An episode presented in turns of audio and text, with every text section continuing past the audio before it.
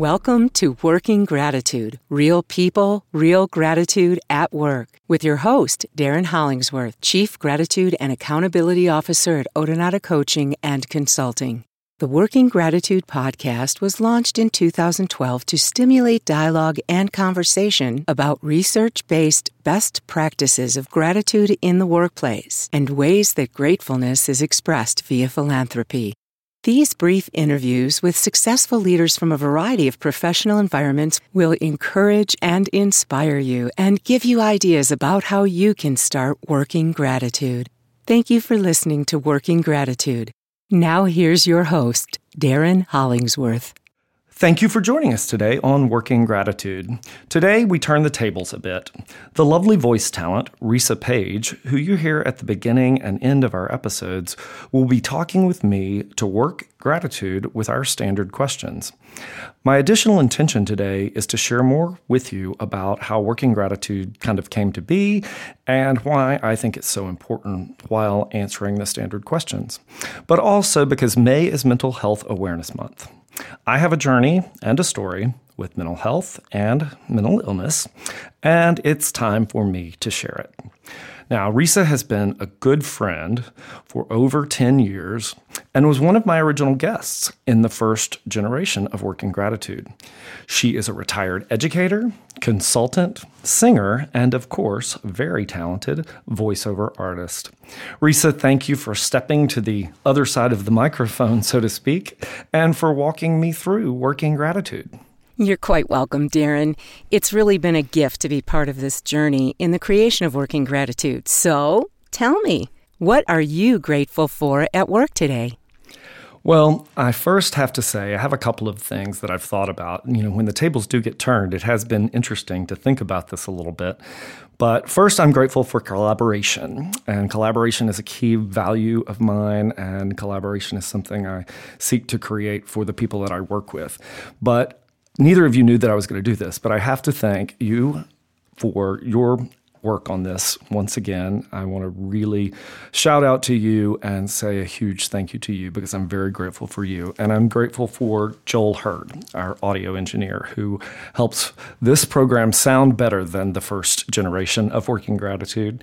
And I'm, I'm particularly grateful for the collaboration with both of you. In addition to that, I am particularly grateful for getting to make this work part of a bigger conversation in organizational culture and particularly with nonprofits and their board of directors. I really get to bring working gratitude into coaching situations with individual nonprofit executives and with their boards of directors as I talk with them, be it about fundraising, about strategic planning, and the the work has just overlapped and come together in a way that I, I never intended to be a podcast producer or host. I wanted to bring coaching to the nonprofit sector. And with the marriage of this podcast and the work that I get to do with individual clients, it just gives me a whole lot to be grateful for.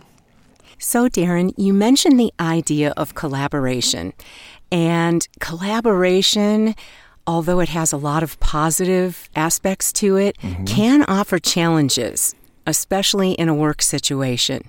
So, what challenge have you faced at work that you can now look at with a lens of gratitude? Well, that is, you're so right. And I'm glad you asked me about that because collaboration is not always easy and it takes relationship building. And I can certainly say that in experiences where I've had challenges in the midst of a collaboration, I've been able to get through them by having solid professional relationships and some relationship building skills refined and retooled at times.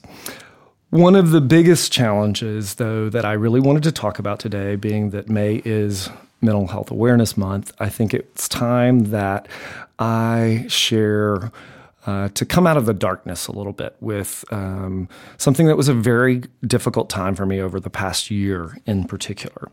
And that is a challenge with my mental health, what I had considered to be a journey of, of taking very good care of myself. I was in the care of a therapist and a primary care provider that had prescribed uh, the appropriate medication for me, and I was doing my gratitude practice, and I was meditating, and um, so was surrounded by friends and family that loved me. But over the course of about a year and a half prior to May 31st of 2018, I began to have an erosion of my mental health that that honestly I did not see. And on May 31st, between May 31st and June 2nd of 2018, I had a major mental health crisis.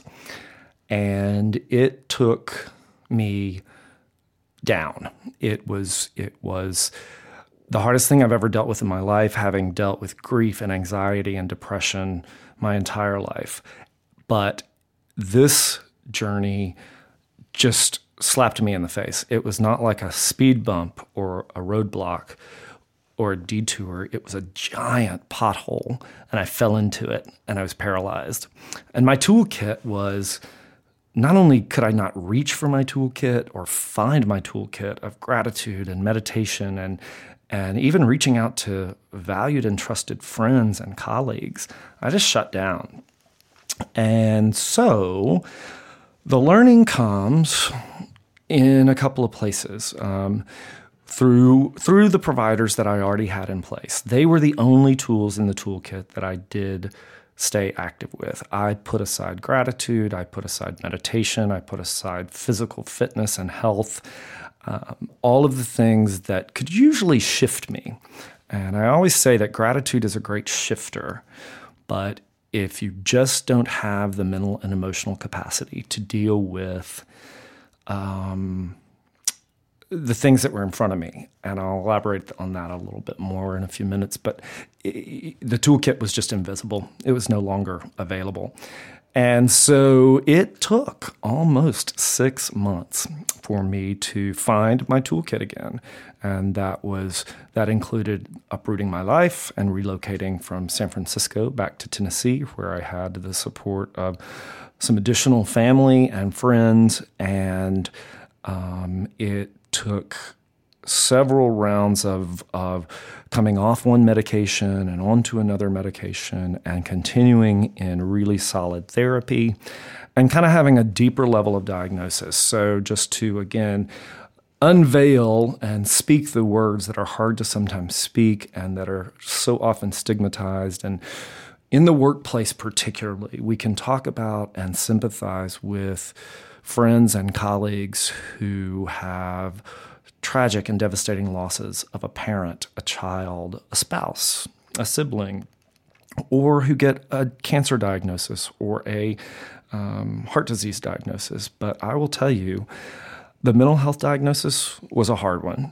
for for me particularly. I was working in a mission that I believed in, but even the depth of the meaning of that mission could not pull me out of this without some additional assistance.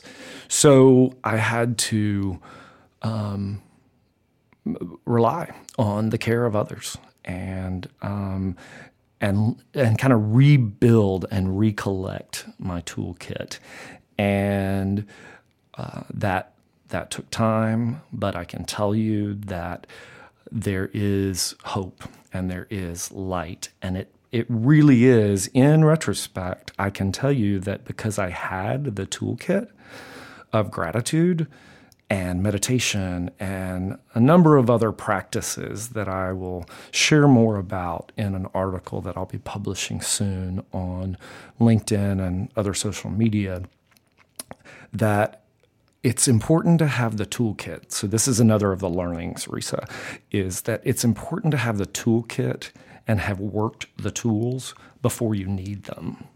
Because had I had to collect these things, for example, if I had to ha- if I had had to find a therapist when this crisis hit, it would have been difficult.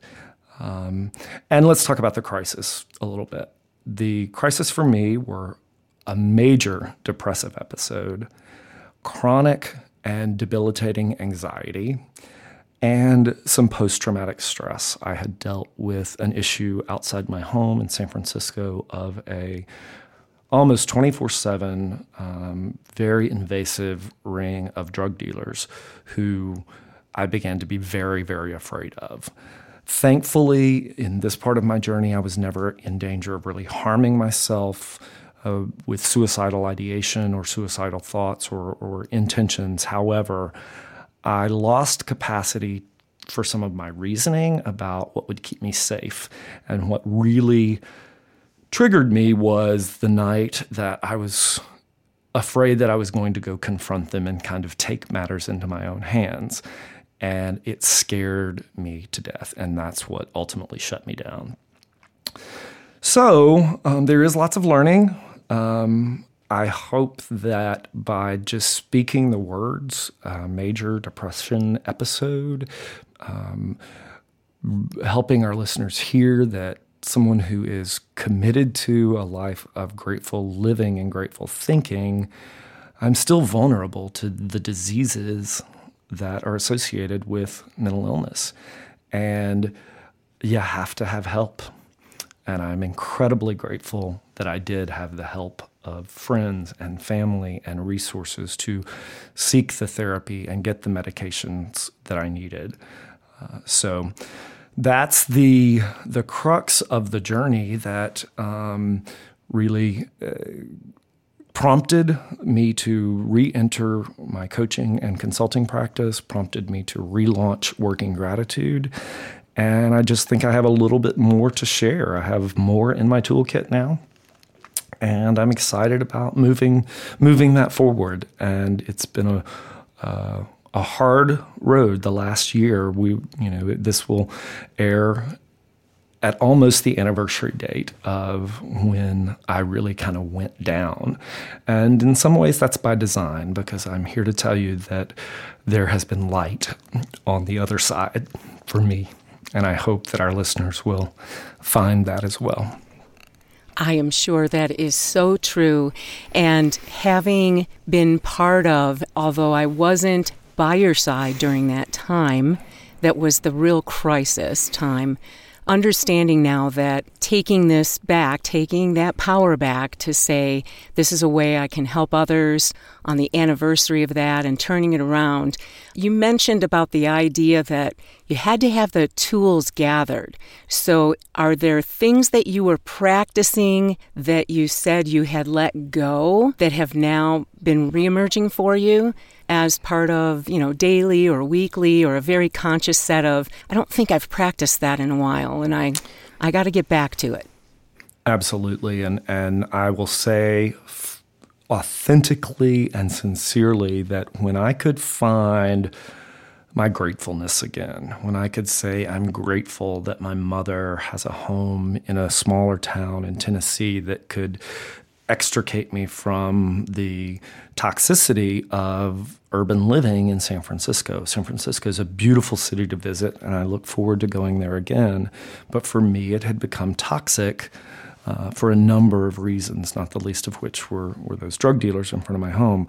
And it took me a while. I, I was grateful to my mother, and I said that I was grateful to her, and I was grateful to my friends, but I wasn't in my practice. And for me, the practice is I use an app. When I lived in San Francisco, there was an there's an app from gratefulness.org that as I was on a commuter train, I could plant a seed of gratitude and make a little list. And for me, I would kind of journal that on the app on my phone.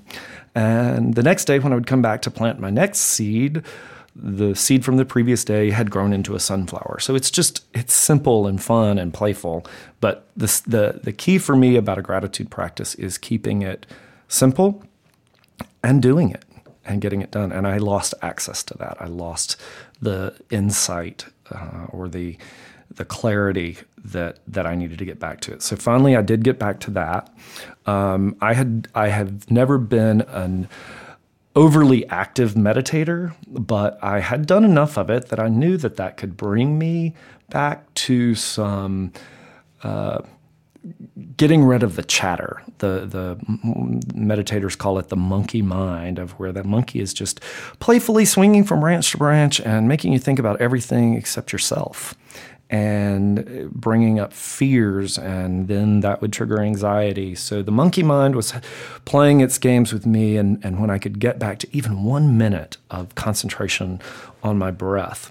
And this is funny. One of the ways I came back to that was what I call my toothbrush meditation. I have a an electric toothbrush that has a, uh, a built-in two-minute timer, and when I could at least focus on me for the two minutes that I was brushing my teeth, it started to get me back to the mindset of taking two more minutes for me to focus on my breath and not be judgmental of my mind or the thoughts that come up, but to allow them and make peace with them and let them move on so that I could get back to the breath.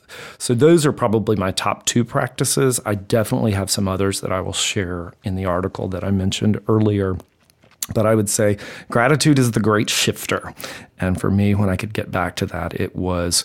Um, it was documented, as I've talked about on Working Gratitude before. It's documented in research. So intellectually, I started to get back to it first, and then it started to really make a positive impact on my emotional health and well being. And you mentioned the whole idea of brushing your teeth, and it makes me smile because there's some days at work it's like brushing your teeth. You know how to drive there, and you know what you're going to see when you walk in the door, and it's the same, the same, the same, the same, and then something different happens.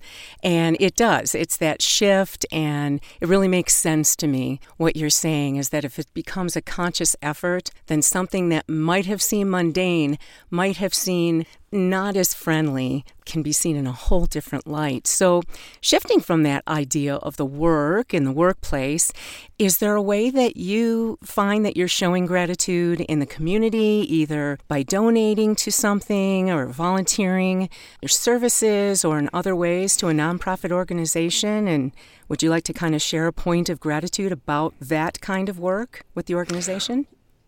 Absolutely. My I hope any listeners who have listened before and if you're listening for the first time, you know that all of my conversations lead to how gratitude overflows from the one expressing it to others in their lives, their work colleagues, their family, and ultimately into their community. And for me, that's how mine started this time too. I, I was able to really express gratitude with my family and, and reconnect with members of my family that I had not been as close to for a while.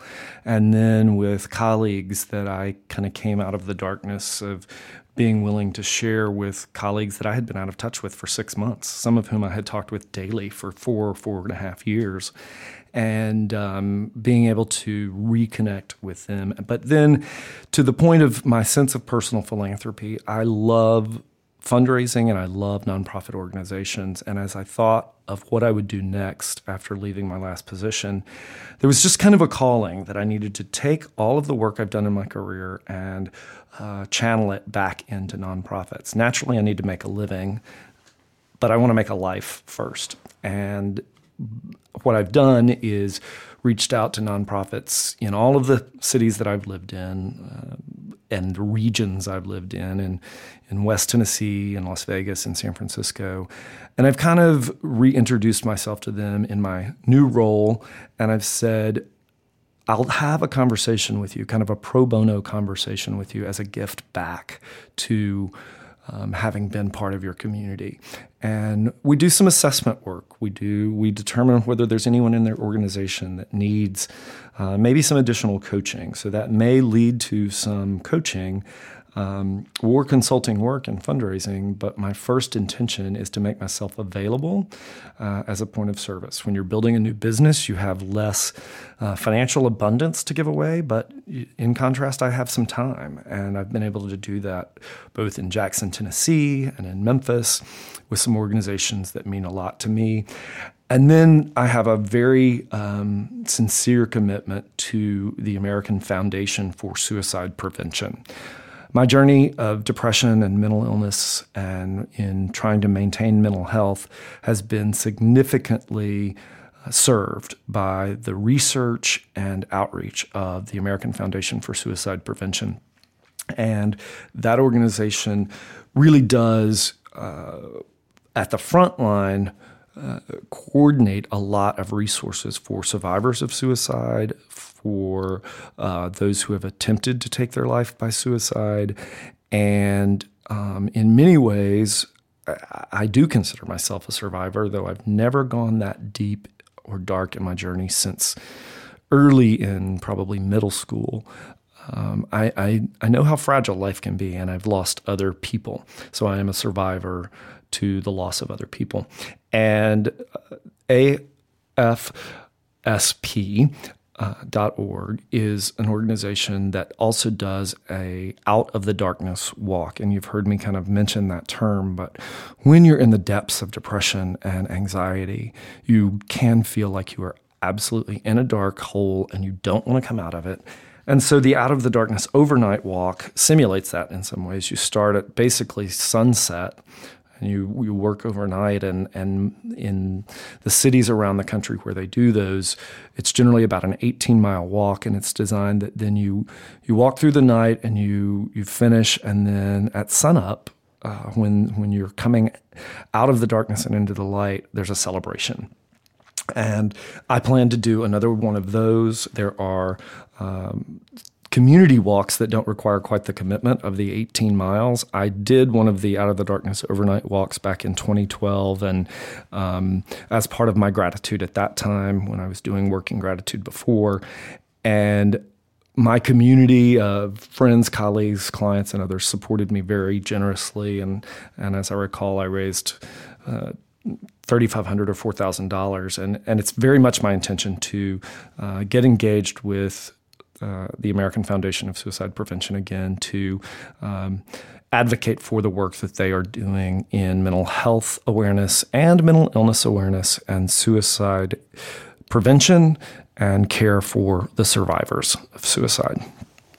Darin, I just know because of your selfless sharing today about your mental health journey and your virtual and you were saying literal walk out of your darkness, and how working gratitude has become such a vehicle of hope, encouragement, success.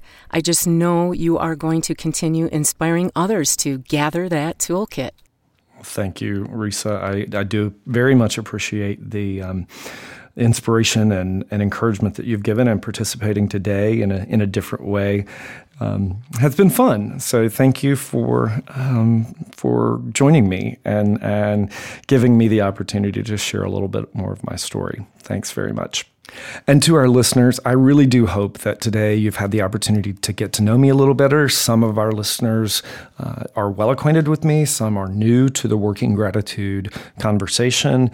But wherever you are, if you are having a struggle with your mental health or your journey with uh, depression or anxiety and and don't minimalize it and and reach out reach out to someone who in your community that's close by that can help you and that use the resources that I've mentioned of the American Foundation for Suicide Prevention. And during the rest of this month for Mental Health Awareness Month, locate the resources and tools that you need before you need them.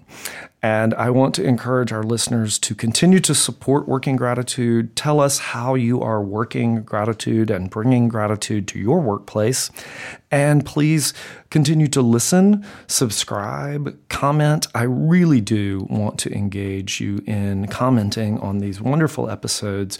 We've got some great episodes coming up in the coming weeks with such a diversity of, of talented professionals and leaders and authors. And I will preview quickly that there is a, a best selling author coming up that is a whole point of gratitude, and, and that episode will be coming up early in June. So, thank you again for listening to Working Gratitude. I'm Darin Hollingsworth, and I'm so grateful for your support. And I want you to take care of yourselves and use working gratitude as a resource of light and hope in your life. Darin Hollingsworth has had a thriving career as a financial advisor, sales professional, senior fundraising professional, and nonprofit executive. Now, via business, success, and philanthropy coaching, Darin is passionate about helping successful executives realize and exceed their personal and professional potential. He helps business and nonprofit leaders find and confirm their passion, their inspiration, and motivation. This is accomplished through collaborative work based on gratitude, experience, encouragement, and accountability. As Darin says, surviving is not enough, thriving is the goal.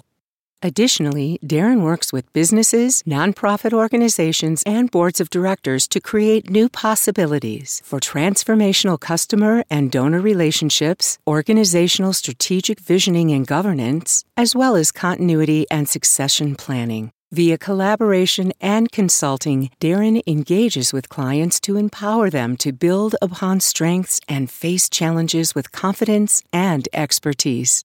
To hear more working gratitude and for information about Darin Hollingsworth and Odonata Coaching and Consulting, visit our website, odonatacoaching.com, or visit us on Facebook at facebook.com slash Odonata Coaching or search wherever you listen to podcasts.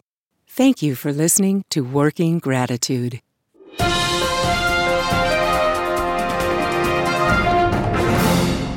Working Gratitude, copyright Darin Hollingsworth and Odonata Coaching and Consulting, all rights reserved.